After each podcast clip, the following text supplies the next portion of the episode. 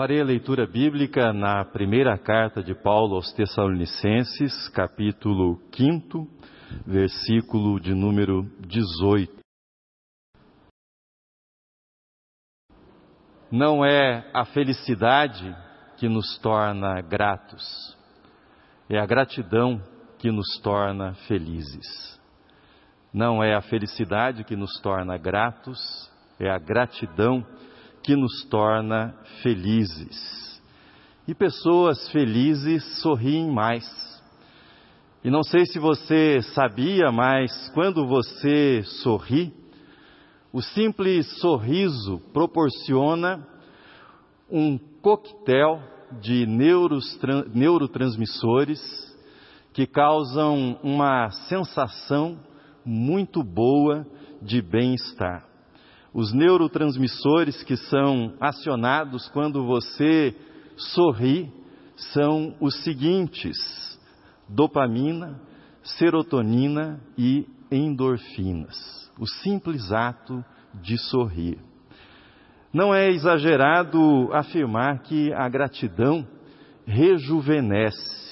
Quanto mais madura, quanto mais madura sua mente estiver na arte de agradecer, agradecer em todas as circunstâncias, mais jovem você será. É uma espécie de botox sem agulhada. Paulo escreveu aos Coríntios: Nós temos a mente de Cristo. Escreveu aos Tessalonicenses, no texto que nós lemos: Sejam gratos em todas as circunstâncias, pois essa é a vontade de Deus.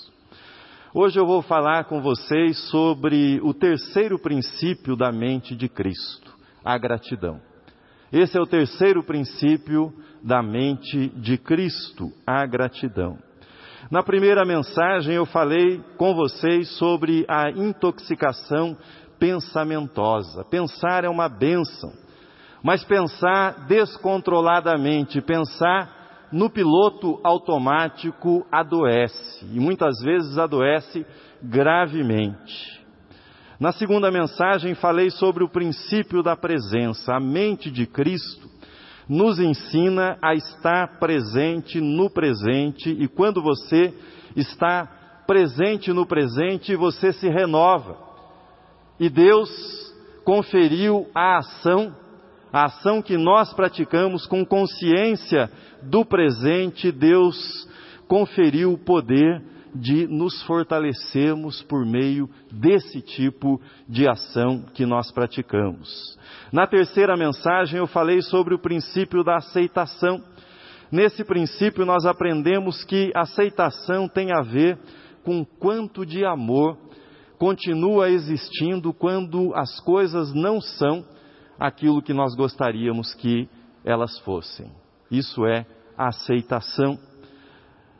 Observando a mente de Cristo, nós aprendemos que o amor, na forma da aceitação, não é um recurso infalível, mas é a única força presente nesse universo, capaz de perdoar decepções, sarar feridas, abrir sepulcros e ressuscitar mortos. É a única força nesse universo que pode fazer isso, o amor na forma da aceitação. Em resumo, o princípio da presença no presente faz você aterrizar no aqui e no agora.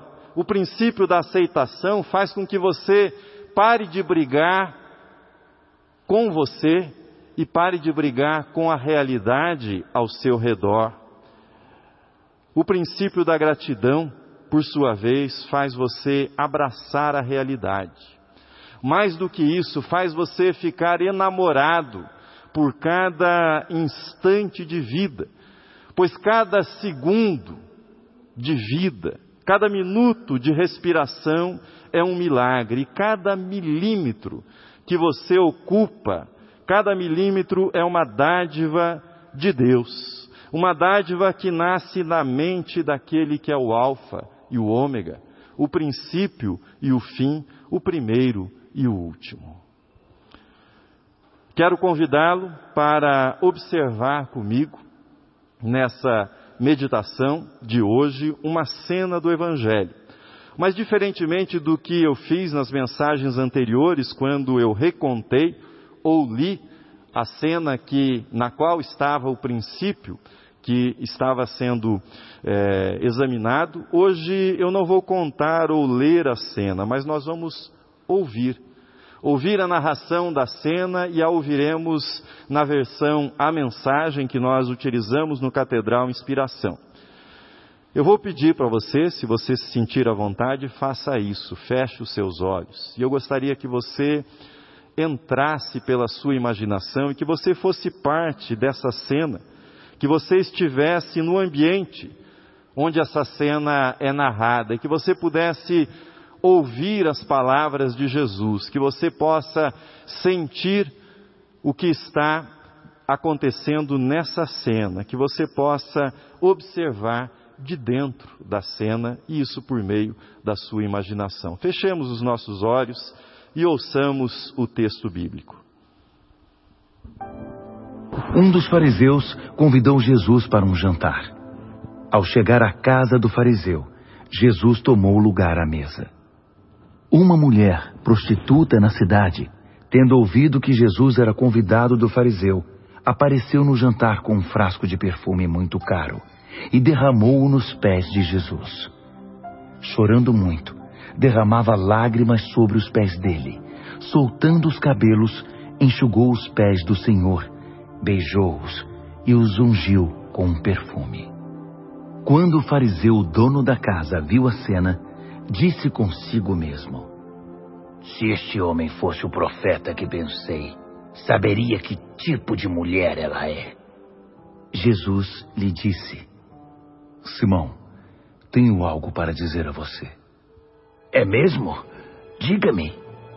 Dois homens deviam a um banqueiro. Um devia quinhentas moedas de prata e outro cinquenta. Nenhum dos dois tinha como pagar. Por isso o banqueiro perdoou a dívida de ambos. Qual deles teria ficado mais agradecido? Simão respondeu: Acho que aquele que recebeu o perdão maior. Tem razão, disse Jesus. Então voltou-se para a mulher, mas ainda falando a Simão, perguntou: Vê essa mulher? Eu vim à sua casa e você não me trouxe água para os pés. Ela, porém, derramou lágrimas nos meus pés e os enxugou com os cabelos. Você nem me cumprimentou direito, mas desde a hora em que cheguei aqui, ela não se cansa de beijar meus pés. Você não me recebeu como é nosso costume, derramando azeite em minha cabeça, mas ela perfumou meus pés. Não foi assim mesmo? A razão de tudo é que ela foi perdoada de muitos pecados. Por isso está tão agradecida. Quem recebe pouco perdão mostra pequena gratidão. Em seguida, Jesus disse à mulher: Eu perdoo seus pecados. Na mesma hora, os outros convidados começaram a criticá-lo pelas costas. Quem ele pensa que é para perdoar pecados? Ele os ignorou e disse à mulher: Sua fé a salvou. Vá em paz. Ele deu prosseguimento ao seu plano viajando de cidade em cidade, de aldeia em aldeia, pregando o reino de Deus, anunciando a mensagem. Os doze estavam com ele. Algumas mulheres que haviam sido curadas de várias enfermidades e aflições malignas também os acompanhavam. Maria, chamada Madalena, de quem sete demônios foram expulsos, Joana, esposa de Cusa, oficial de Herodes, Susana e muitas outras que usavam seus recursos para suprir as necessidades do grupo. Amém. Três coisas a respeito da gratidão que nós aprendemos nessa cena bíblica que visitamos. Gratidão e o cultivo da percepção. Ser grato é ter olhos para ver ouvidos para ouvir e ter coração para sentir.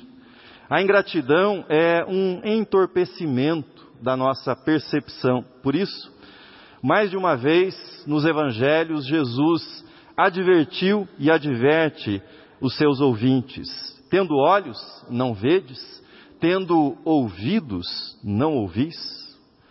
O perfume inundou a casa do fariseu, mas a intoxicação pensamentosa de Simão, o fariseu, o cegava para perceber a realidade que estava diante dele. A intoxicação pensamentosa o impedia de perceber que ele estava diante de um milagre, que ele estava diante de algo novo, mas ele não conseguia ver e não conseguia ouvir. Simão estava preso no labirinto do julgamento e da crítica à mulher e da crítica também a Jesus, o seu convidado. Se a intoxicação pensamentosa evoluir para um quadro infeccioso, se chegará aquilo que Dostoiévski disse de modo contundente e preciso. Assim escreveu Dostoiévski: Se os pensamentos tivessem cheiro, elevar-se-ia da terra um fedor insuportável. Se os pensamentos tivessem cheiro, elevar-se-ia do mundo um fedor insuportável. O fedor da intoxicação pensamentosa na cabeça de Simão o impedia de sentir o perfume que inundou a sua casa e de perceber que na vida daquela mulher havia acontecido um milagre, que na vida daquela mulher havia acontecido uma transformação e mais do que isso, ele tinha o privilégio de ter à mesa da sua casa o autor daquele milagre. Jesus estava grato pelo gesto de amor da prostituta, grato pelo perfume que inundava suas narinas, grato pela unção nos seus pés, pelos beijos e pelo fato daquela mulher secar os seus pés com os cabelos dela. Era um presente que ela oferecia a Jesus, um presente que nascia de um coração agradecido. E o Mestre estava de olhos abertos para ver, ouvidos abertos para ouvir, mas, sobretudo, com o coração aberto para sentir aquilo que lhe era oferecido, para receber aquele gesto de amor e de coragem daquela mulher. Falando aos fariseus, num outro contexto, Jesus lhes disse: Em verdade vos digo que publicanos e meretrizes vos precedem no reino de Deus. A mulher estava agradecida por ter conhecido um outro tipo de amor. Ela estava agradecida por ter recebido um outro tipo de olhar. A percepção dela a respeito de si e a respeito da vida havia mudado para sempre, desde que aqueles pés que ela beijava, aqueles pés que ela ungia, desde que aqueles pés haviam passado pelo caminho dela, a vida dela havia sido transformada para sempre. Quão formosos são os pés dos que anunciam coisas boas. Talvez você esteja num momento da sua vida, talvez você esteja num momento ou entre aqueles que dizem: tudo bem, tudo bem, gratidão é importante, eu reconheço que gratidão é importante, mas a vida dá uns tombos na gente de vez em quando. E nessa hora, essa conversa de hashtag gratidão não faz sentido. Não faz nenhum sentido para mim. Talvez este seja o seu momento. Deixe-me falar então do segundo ponto a partir desse texto. O primeiro é a gratidão e a percepção. O segundo é a gratidão e o cálice da aflição. Ter a mente de Cristo significa ter um coração agradecido quando nós temos de beber do cálice da aflição, da dor e do sofrimento. Ter a mente de Cristo não é ser grato por aquilo que causa o sofrimento. Não. Por exemplo, a pandemia da Covid ou a morte de um amigo, ou a falência de um negócio. Nós não somos gratos por isso, por essas coisas que trazem dor e trazem sofrimento, mas elas não podem impedir um coração de ser agradecido. Ter a mente de Cristo não é ser grato por todas as coisas, mas grato, como lemos em Tessalonicenses, em todas as circunstâncias da nossa vida, inclusive aquelas que são aflitivas. Ter a mente de Cristo é saber que Deus trabalha em todas as coisas, ou por meio de todas as coisas, para o bem daqueles que o amam, daqueles que seguem a Cristo Jesus. E isso inclui os dias difíceis da nossa vida. Olhando para o nosso texto, o que é que nós temos? A frieza de Simão, ela abriu oportunidade para o gesto da pecadora. E Jesus elogiou, Jesus apreciou o que ela fez por ele. Não era agradável para Jesus aturar os fariseus. Não era agradável para Jesus conviver com os fariseus. Aliás, na outra unção de Jesus em Betânia, realizada por outra mulher, Maria, ele anuncia que ela estava se antecipando e ungindo para o dia da sua morte, para a sua sepultura. Fariseus, sacerdotes e saduceus. Eles eram os garçons pelos quais o cálice da aflição foi entregue a Jesus. Mas eles não tinham o poder de tirar do coração de Jesus a gratidão, de tirar do coração de Jesus o agradecimento. Aliás, quando instituiu a ceia, Jesus tomou o cálice e o que ele fez? Deu graças. Ação de graças nas mãos de Jesus, o cálice da aflição transforma-se no cálice da nossa salvação, da nossa redenção. Quando passamos da mente exausta para a mente de Cristo, entendemos que o cálice da aflição, do qual todos nós temos de beber tantas vezes ao longo da nossa vida, é uma oportunidade para dar graças. É uma oportunidade para avançar, é uma oportunidade para seguir adiante. Pela mente de Cristo nós aprendemos a dar as boas-vindas ao sofrimento, e quando o fazemos, descobrimos que ele desvanece, perde o seu veneno, perde a capacidade de infectar a nossa vida, de contaminar a nossa vida. Anthony Hinton é um homem que sabe o que é beber do cálice da aflição e ainda assim cultivar um espírito agradecido. Ele foi acusado de um crime no estado do Alabama, nos Estados Unidos.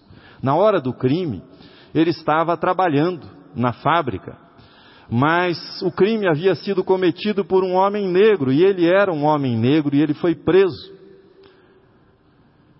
Ficou 30 anos no corredor da morte, viu 54 companheiros de prisão serem executados ao longo daqueles 30 anos.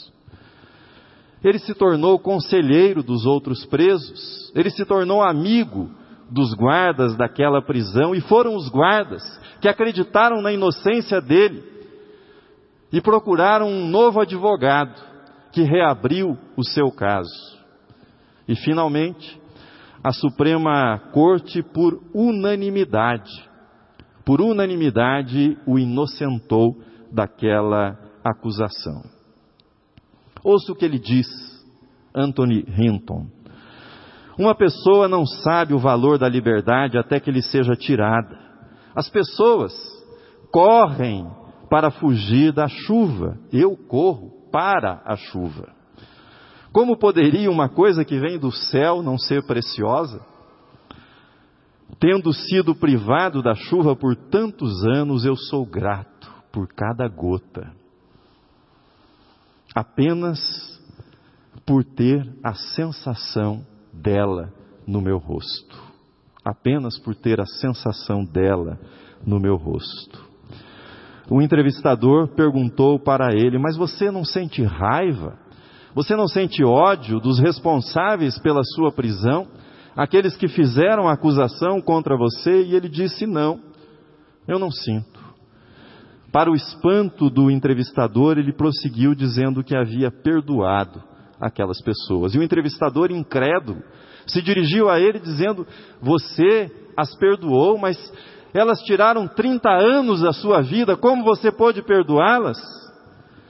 E ele respondeu: Por isso mesmo, se eu ficar com raiva, com ódio, e não os perdoar, eles terão tirado o resto da minha vida também. A vida não é só hashtag gratidão, é verdade. A vida nos serve o cálice da aflição.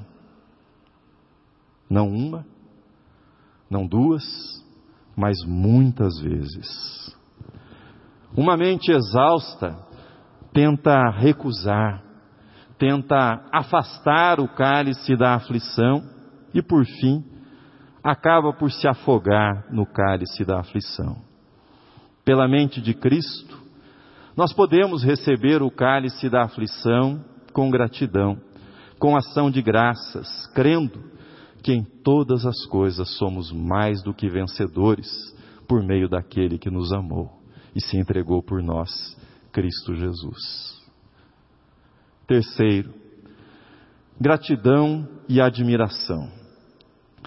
Na cena do Evangelho, nós temos outra pista para cultivar de modo permanente uma atitude de gratidão. Trata-se da admiração. A mulher admira Jesus por aquilo que Jesus levou para a vida dela, o perdão, a transformação. Jesus recebe o presente e admira em detalhes o gesto daquela mulher. Jesus fala das lágrimas que ela derrama. Jesus fala do perfume com o qual ela ungiu os seus pés. Jesus fala dos beijos que ela deu em seus pés, Jesus fala do modo como ela secou os pés dele com os, com os cabelos. A dádiva, o presente, o dom, são essas coisas que nos causam admiração, espanto, maravilhamento e, na sequência, brota no nosso coração a gratidão. Nós somos tomados pelo sentimento de gratidão diante da vida. A admiração de uma dádiva pode vir de um gesto de uma pessoa, como esse, descrito na cena do Evangelho, ou pode brotar da simples observação da vida ao nosso redor. Nas crianças é comum essa capacidade de admiração, por isso elas estão sempre perguntando por que isso? Por que aquilo? Como é que isso existe? Como existe? Para que existe? Quem foi que fez? Eu me lembro que quando os meus filhos eram pequenos e nós viajávamos, toda a viagem, 300, 400 quilômetros, sempre vinha a pergunta: por que as montanhas são azuis? Quem foi que pintou as montanhas dessa cor? Eles perguntavam isso toda viagem. Mas o fato é que, à medida que nós crescemos, à medida que nós nos tornamos adultos, nós vamos perdendo essa admiração diante da realidade. Foi isso que levou Chesterton a dizer que nesse mundo não faltam maravilhas, nesse mundo falta maravilhamento. As maravilhas estão aí, nós é que não conseguimos nos maravilhar diante da realidade criada por Deus. Adélia Prado escreveu: Meu Deus, meu Deus, me cura de ser grande, me dá cinco anos outra vez, me toma pela mão. Gratidão é ter os olhos abertos para ver. Gratidão é ver sempre pela primeira vez. Gratidão é olhar sempre com admiração. Todos os anos eu venho aqui na igreja no sábado, quando a equipe da decoração está preparando essa decoração, eu venho orar com eles. Ontem eu não vim, mas gravei um vídeo e mandei para eles com a oração. E esse vídeo tinha um pedido que foi atendido. Eu pedia que, ao final, não fizessem o que fazem sempre todos os anos, como gentileza, fotografam como ficou a decoração e me enviam. Eu pedi que não me fizessem isso e Daniel, Márcia, Mariane e Elídia atenderam esse pedido. E eu pedi isso porque eu queria chegar hoje aqui de manhã e ter o espanto, a admiração. E eu me espantei. Eu fiquei admirado, fiquei surpreso, obrigado por me surpreenderem mais uma vez. Com toda essa beleza que nós temos aqui no altar. Gratidão nasce da admiração nasce da surpresa, nasce de olhar novamente, de olhar com admiração. Quando perdemos a capacidade de admirar, de nos surpreender, nós entramos no mundo chato, que é o mundo da obrigação. Era o mundo dos fariseus, aqueles que achavam que havia pouca coisa para Deus perdoar na vida deles. Eles já eram bons, eles não eram mais capazes de se maravilhar. Eles não eram capazes de sentir o perfume. Eles não eram capazes de perceber a transformação, de perceber a mudança.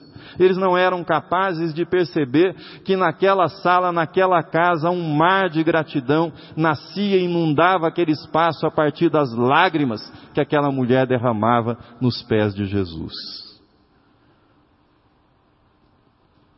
David Stender West, ele observa que existe um método para uma vida de gratidão. E com isso eu termino essa reflexão. Existe um método para cultivar uma vida de gratidão, para cultivar a mente de Cristo. E ele diz: esse método foi ensinado para você ainda na infância. Foi ensinado para você quando te ensinaram a atravessar uma rua. O que é que você tem que fazer quando você vai atravessar uma rua? Três coisas: pare, olhe e siga em frente. Pare, olhe e siga em frente. Aliás, nesse mundo acelerado que nós vivemos, nesse mundo de entrega por aplicativos, eu recomendo que quando você estiver para atravessar uma rua, que você pare, olhe na direção em que vêm os carros e as motos, mas olhe nas outras direções também, porque as bicicletas vêm de todo lado. E não são poucos os acidentes de pedestres com ciclistas que estão fazendo as entregas. Pare, olhe e siga em frente. Pare. Nós vivemos acelerados. Nós vivemos numa vida de correria alucinada. E nós precisamos construir placas na nossa vida que nos lembrem que nós precisamos, que nós devemos parar em alguns momentos da nossa vida. Pare. David conta que quando ele esteve na África, em Biafra, e voltou para a Europa depois de um tempo na África, ele ficava admirado toda vez que ele tocava o interruptor e a lâmpada se acendia. Ele ficava admirado toda vez que ele abria a torneira e a água escorria. Lá em Biafra não havia luz elétrica e não havia água potável. Mas com o passar do tempo ele foi esquecendo, foi esquecendo de agradecer por isso. Então o que ele fez? Ele colou adesivos nos interruptores da casa dele e nas torneiras para lembrar de agradecer. Quais são as placas que você precisa colar na sua vida? Quais são os lembretes que você precisa colar e onde você precisa colar esses lembretes para que você possa cultivar a gratidão quando você parar. Todos nós precisamos de placas na nossa vida. Pare, pare, desacelere. E depois de parar, olhe, observe, admire. A realidade à nossa volta, ela está cheia, cheia de cheiros, de texturas, de cores, de sabores. E tudo isso é de verdade. Tudo isso é real. Não viva preso na intoxicação pensamentosa e o mau cheiro que ela gera dentro da nossa cabeça. Veja as cores, sinta os sabores, toque, sinta com as suas mãos, mas sinta com o seu coração a vida ao seu redor. Pare, olhe e siga em frente. Pessoas agradecidas e conectadas com a realidade ao seu redor agem em favor do próximo, do bem-estar do próximo. Nós precisamos revolucionar o conceito de revolução. Nós precisamos revolucionar a revolução.